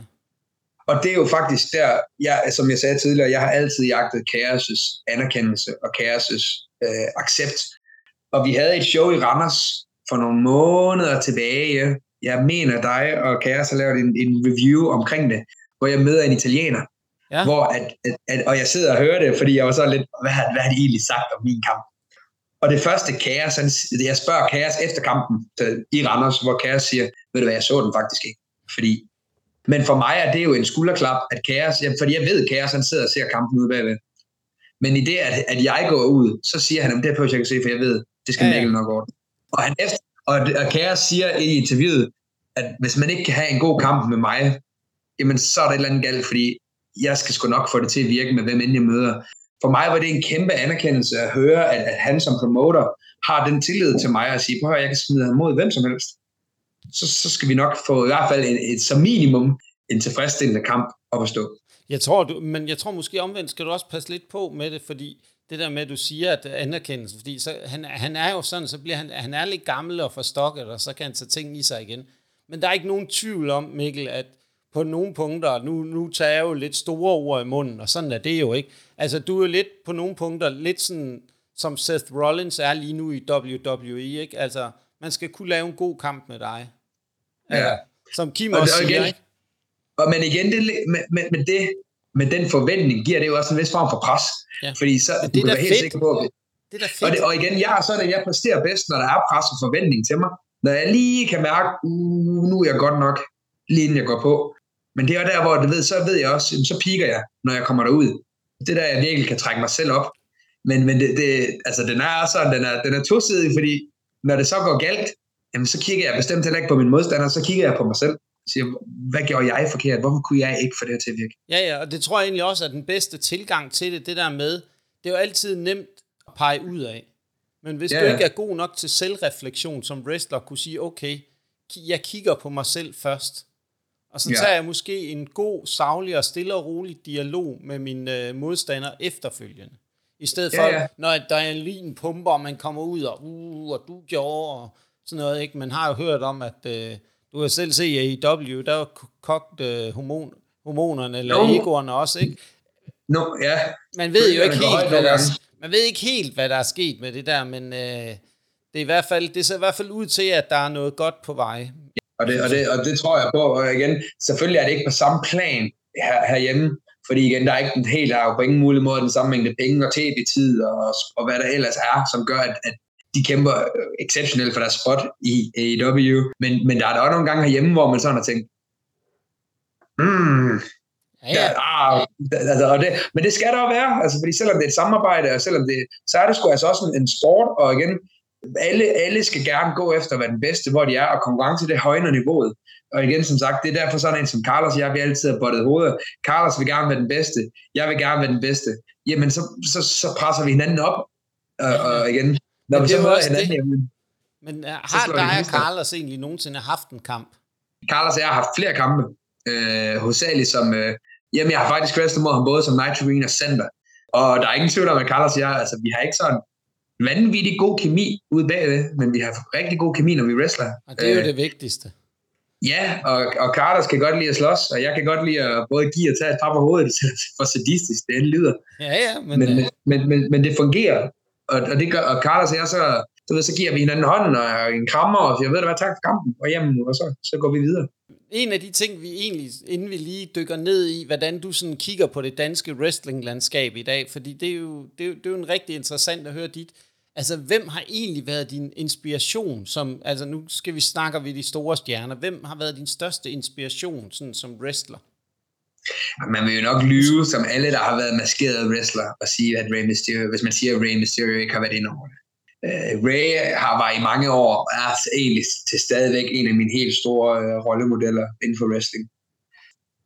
Den måde, han bevægede sig på, hans, hans måde at interagere med publikum, forståelsen af, jeg ved jo godt med mig selv, jeg bliver aldrig den der helt, helt store fyr. Øh, højdemæssigt er jeg okay, men størrelsesmæssigt, der, det, der, det er bare ikke den måde, jeg er, er biologisk sat sammen. øh, så Ray har selvfølgelig haft en rigtig stor betydning.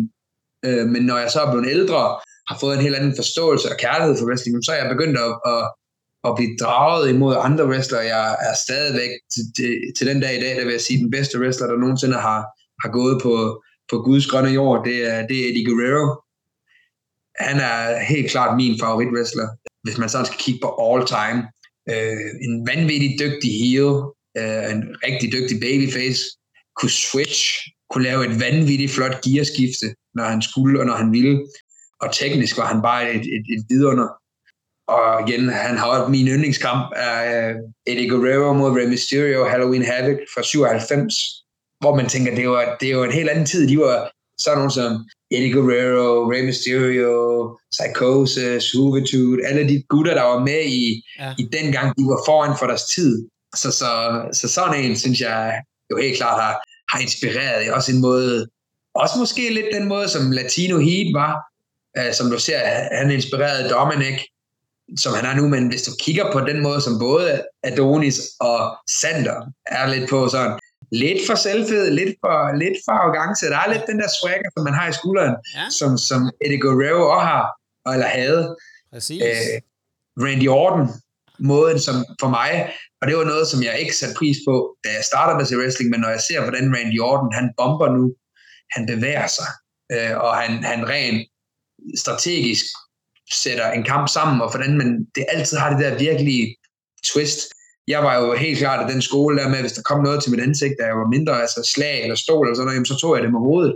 Men hvis du skal få det til at se virkeligt ud, alle virkelig i et slagsmål, hvis der kommer noget mod dit hoved, så prøver du at sætte hænderne op og beskytte dit hoved. Det gør stadigvæk ondt, men du, får, du prøver at blokke. Og altså sådan nogle små ting, som jeg aldrig tænkte på, da jeg bare så wrestling, fordi jeg tænkte, wow, det er fedt. Men når man så begyndte at forstå det, så kigger man anderledes på det. Ja, men det er rigtigt. Men, men det, er jo også, det er jo også det der med, at vi har jo alle de der stjerner og ting, vi kigger til, og jeg, jeg har da også haft mine oplevelser med det, ikke? Øhm, men nu, ellers så kommer jeg bare i gang med at kæve, ævle og kævle, og det er der mange, der mener, at øh, det kan være trættende på nogle punkter. Men jeg synes sådan, vi skal prøve at runde lidt af med, altså at kigge på det danske wrestlinglandskab lige nu. Hvordan ser ja. du det, og hvad der sker i dansk wrestling? Jamen, dansk wrestling er jo egentlig, som, som man selv siger, en, en fantastisk tid. Nu Bodyslam sagde i sidste uge, at, at alene i år, der har de haft over 14 shows. Øh, over 5.000 mennesker, der har været inde og se Bodyslam shows, spredt hen over hele Danmark. De har et vanvittigt flot lineup for resten af året. Bodyslam. Dansk Pro Wrestling kører egentlig også hæderligt med, med, med mange shows, som skal rundt omkring. Wrestling bliver mere og mere går mere og mere fra at være niche til at være mere og mere, det er egentlig okay at komme ind og se. Hvor før i tiden, der var det sådan, det var lidt, lidt kikset at, at skulle se det. Nej, det var sådan lidt, det var sådan lidt... Det var ikke, noget, du stolt, det var ikke noget, du stolt sagde. Altså, jeg, jeg har altid stolt sagt, at jeg, jeg dyrker wrestling, men jeg har også nogle gange, hvor jeg sådan lidt, det er ikke noget, jeg har lyst til at sige her. Nej, nej. Hvor, øh, men, men omvendt, når, når så, ting som sådan her sker, jamen, så skal der også ske nogle ændringer. Og det, og det kommer der selvfølgelig til at ske i fremtiden, det er der ingen tvivl om. Nej, nej, nej, nej men altså, nu, nu er vi jo, der er jo fire forbund lige nu. Øhm, ja. Og der er jo også kommet det nye i København, øh, NEW, som også jo har rigtig god vind i sejlene og har et uh, stort show her til uh, september ude i Amager Bio, som også bliver interessant at se. Hvordan ja, og for mange, for mange shows har, har News sat på benene over i, uh, i København, hvor de har haft udsolgt hver gang, flere, jamen, nogle gange flere uger før showet. Det beviser jo bare, at, at der er et, et, et marked og en efterspørgsel for det her wrestling, og det, og det er jo bare fedt det gør jo, og igen, man er jo alle sammen ambassadør for hinanden. Præcis. Når New laver et show i København, jamen så er Body Slam afhængig af, at New laver et fedt show, fordi den almene wrestling-fan bilder jeg mig selv ind, er sgu ligeglad med, om der står New eller Body Slam eller DPW på plakaten. Hvis du ikke ved noget om det, og du ikke har nogen relation til wrestlerne, så vil du bare se noget wrestling. Og hvis du så har fået at vide, New laver det et vanvittigt godt show, og så ser du en plakat om 14 dage, så kommer der et wrestling show til byen. Det kan godt være, at det står body slam på plakaten, men det ser du ikke. Du ser bare, jeg skal se wrestling, for det har jeg fået at vide herovre, det var fedt. Ja, ja, præcis. Ja, fordi der, det er som om, at, at mange af de ting, der tidligere har været lidt i wrestling, der begyndte at ske mere opblødning, øh, på visse fronter i hvert fald. Ja. Virker det til. Og det synes jeg det, jo egentlig på mange måder er super positivt. Det tror jeg, og igen som sagt, der sker, der sker forandringer hele vejen. Der kommer til at ske, altså, der kommer også til at ske forandringer inde i, i den wrestling-stil, jeg kører nu. Og, altså, man, man skal tilpasse sig det publikum, som, som er der, og, og det, det tror jeg er wrestling, som, som du har CCW, som er måske det lidt mere ICW-version af det. Det er sådan lidt grungy, og det er sådan lidt, lidt råt og lidt rustikt. Body Slam tiltrækker en helt anden type mennesker. DPW tiltrækker, altså det, vi rammer hver vores. Ja, jamen, det er jo det, og det, er jo, jamen, det bliver jo i hvert fald bare spændende at se, hvad øh, fremtiden bringer. Og ja. man kan jo sige, på mange måder, så, så kunne vi jo sikkert snakke rigtig meget mere, Mikkel, men jeg synes, jeg har jo altid sådan, at jeg vil jo godt give dig det sidste ord, hvis der er noget, du har lyst til ligesom at komme af med, fortælle eller sige til vores øh, lyttere derude. Åh, oh, jamen hvad er der at sige? Altså, som sagt, vi har jo, vi skriver i dag, der skriver vi, vi er i juli nu, og jeg har været, jeg, så sent som her, jeg talte det lige op i går, jeg har været rigtig heldig. Vi er i uge 28, hvis ikke jeg tager meget fejl. Uge 28. jeg har været så heldig, jeg har allerede nu haft 40 kampe i år, og jeg har rigtig mange weekender booket op resten af året. Men jeg kan også godt se efterhånden, hvor efterspørgelsen ligger. Og det er, det er måske nødvendigvis ikke den vej, jeg troede, jeg skulle gå for et par år tilbage. Men jeg kan da måske godt se, at det, det igen, og vi har også været inde over det, der, der har været mange karakterer og mange roller, og, men måske det er bare på tide, at man siger, at jeg er den her karakter, og så er det den, jeg sådan måske skal, skal sige, det er det, jeg er nu. Og hvad det så bliver, det, det, så, det kan jo være, Ja. Være Nitro Green, det kan være Sander, det kan være, det kan også være, at Rayo Blanco skulle lave et, et vanvittigt comeback, det ved jeg ikke endnu. Men igen, jeg kan jo, jeg kan jo se, hvor efterspørgelsen den ligger, og, og hvor jeg bliver booket, og så må jeg jo se, hvor, ja, ja. hvor, hvor det tager det. Ja, jeg tror ligesom, det skal være afslutningen på det her interview, og så sige, der venter noget rigtig, rigtig spændende i fremtiden, og jeg synes allerede, du har givet os lige her til sidst et lille indblik i, hvad vi måske kan forvente, måske ikke, at uh, der kan være nogle karakterer, der opstår igen, eller der sker nogle twists eller noget. Det skal vi ligesom lade svæve i det ukendte. Folk må komme ind og opleve Anders Panje, Nitro Green i fremtiden, fordi der kommer, som du selv er inde på, du er booket op sammen, både sammen med Ravn og i Randers Panje og uden. Ikke? Så sådan sidste lille ting, jeg godt vil sige til alle vores lyttere derude, vi kommer til at smide en øh, masse links til uh, Nitro Green og Randers Panjes uh, Facebook, Instagram side og Twitter, hvor I nu ellers er. Og hvis også, at der er et lille fedt klip, uh, du gerne vil uh, have til vores uh, lyttere, så send det endelig til mig inden, så, vi, så smider vi det ned i show notes. Og sådan, yeah. og sådan en lille opfordring til alle jer, der sidder derude. Husk nu, at wrestling, det skal ses live.